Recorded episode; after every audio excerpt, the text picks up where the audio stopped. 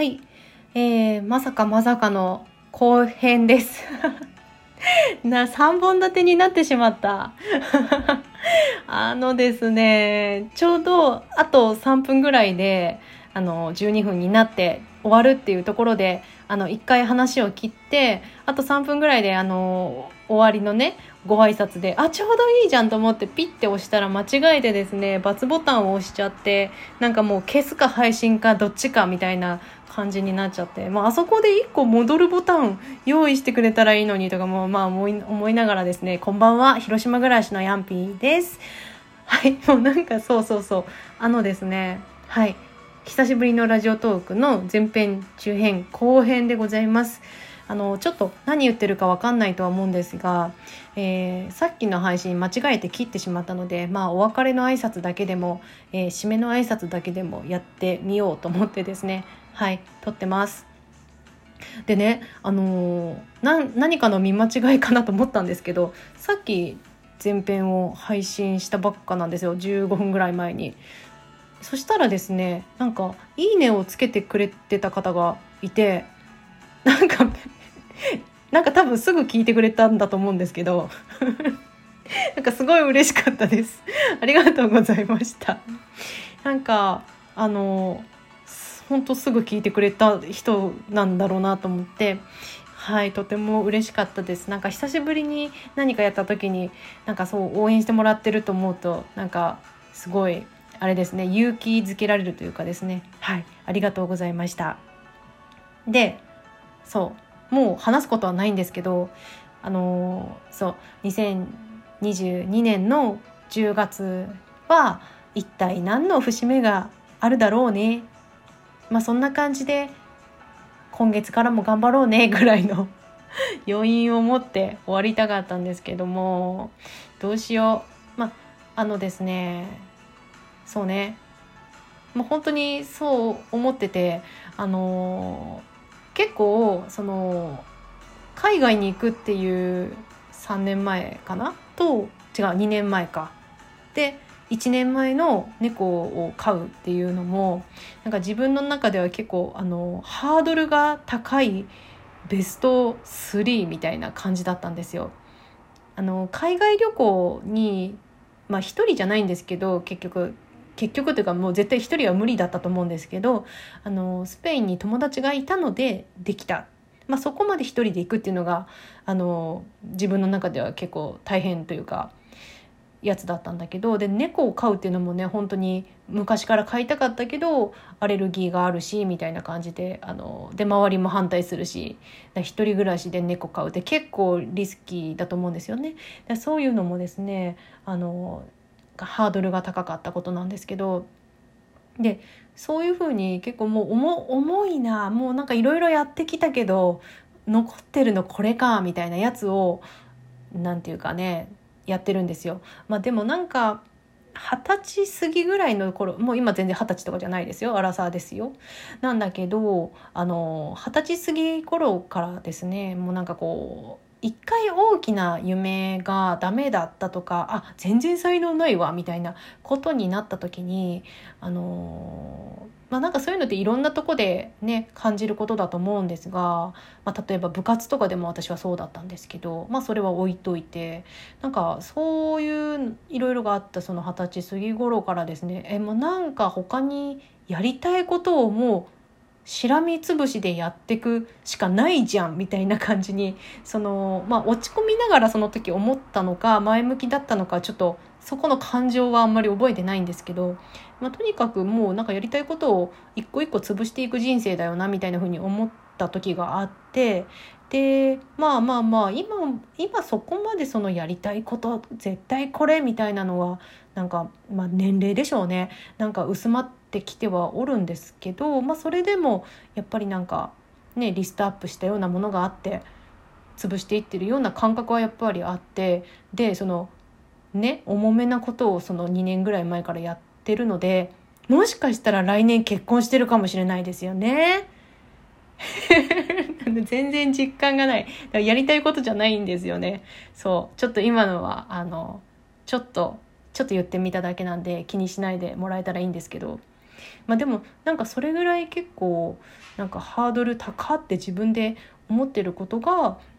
もしかしたら来年やってるかもしれないですよね。でもそう思うとですね私はですねあの、まあ、今いる場所すごい便利であの動物病院も近いっていうのがすごいいいんですけどなんかやっぱり島とかですね緑が豊かなとこで暮らしたいなっていうのが結構あと残ってる重めな やつなんですよね。それとかあとそうですね。動画をもうちょっと作れるようになってとかこういった音声配信を少しそのナレーションとかに活かせるようになって何かクリエイターとしてやっていくというかそれを仕事の一つにするみたいな感じですかね。バリエーションを増やすみたいな感じですかね、まあ、そういうのとかでもなんかそれって仕事だからなんかあんまりその重めまあ重めではあるんですけど、まあ、なんかねそんな感じで結構1年あればいろいろ皆さんもきっとなんでしょうね人にとって人生が変わるっていろんなバリエーションがあると思うんですけど1年あればいろいろ変わっていくんじゃないかなと思うのであのきっとラジオトークさんは来年もなんかこういろんなね多分勝手に思ってるのが来年も賑やかにラジオトークさんはやってるんじゃないかなと思うので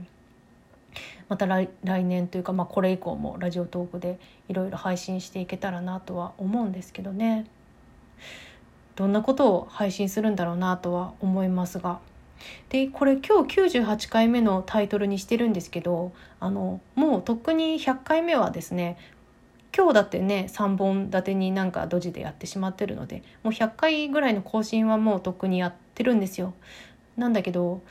まあ、その100回やってみようみたいな感じなのも、まあ、もうそろそろできできる